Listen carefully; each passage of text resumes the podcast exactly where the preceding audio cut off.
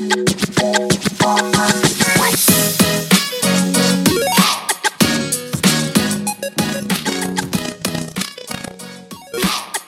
it's me, Hayley, and welcome back. I believe this is episode four. Um, as with the last episode, where I just had this very burning urge. It sounds a bit gross, doesn't it? But burning urge to um, to get on and and speak on a subject that is exactly what's happened again here. And it's been something that I have just been constantly sort of like mulling over, feeling it so deeply, um, and have been having conversations with around it with other people. And I thought, you know what, I'm just going to get on. I'm just going to get on, and this is going to be the next podcast because I, even though it may sound like I'm telling you off in parts, because I tend to get a little bit ranty, um, I please know that I'm speaking these words actually as much for myself as for somebody else, um, one of you that may be listening, where it will really, really resonate or who really deeply needs to hear this right now.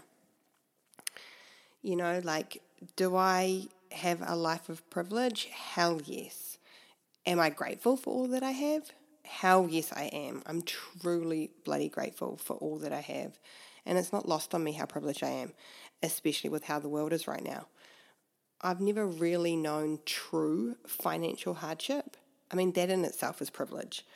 I have lived hard times, like many actually, um, and there's been there's been times where I didn't know if I'd be able to make rent, but I never ever once believed or let myself sit in the fact that that was my life forever or that was what was meant for me. The life right now that I have, I manifested this life. This life that I have right now is what I desired from as long, like as young as I can remember. I wanted to be a stay-at-home mum. I didn't want to have to leave my kids or my house if I didn't want to. I wanted to stay at home with them and live out that little girl stay at home dream, looking after my babies, baking, cooking meals, you know, like looking after my husband and my family, looking after our beautiful house with a view. I literally dreamed of this life. I manifested it. Whether, whether or not you believe at this point in manifestation or not, think about what you have countless thoughts of like days ago, months ago, years ago. Did it happen? Did you get it? But just because I manifested this life, does that mean that because I have it, I'm not allowed to want more? That because I got what I wanted, that that's all there is for me? I do not believe that one for one moment. We are forever evolving.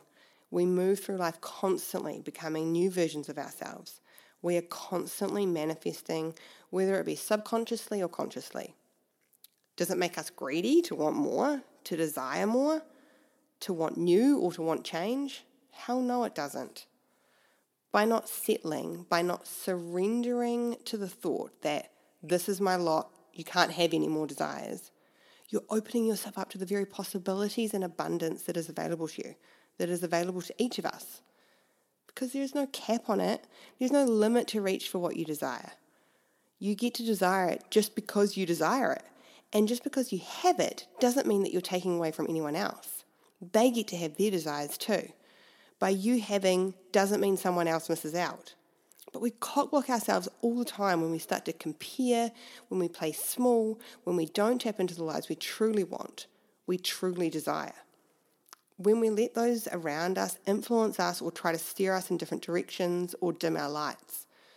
When we aren't being our true, authentic selves, when we hide parts of ourselves, when we people please, when we live our very own lives in the way others want us to, not in the way that we want to we cockblock ourselves.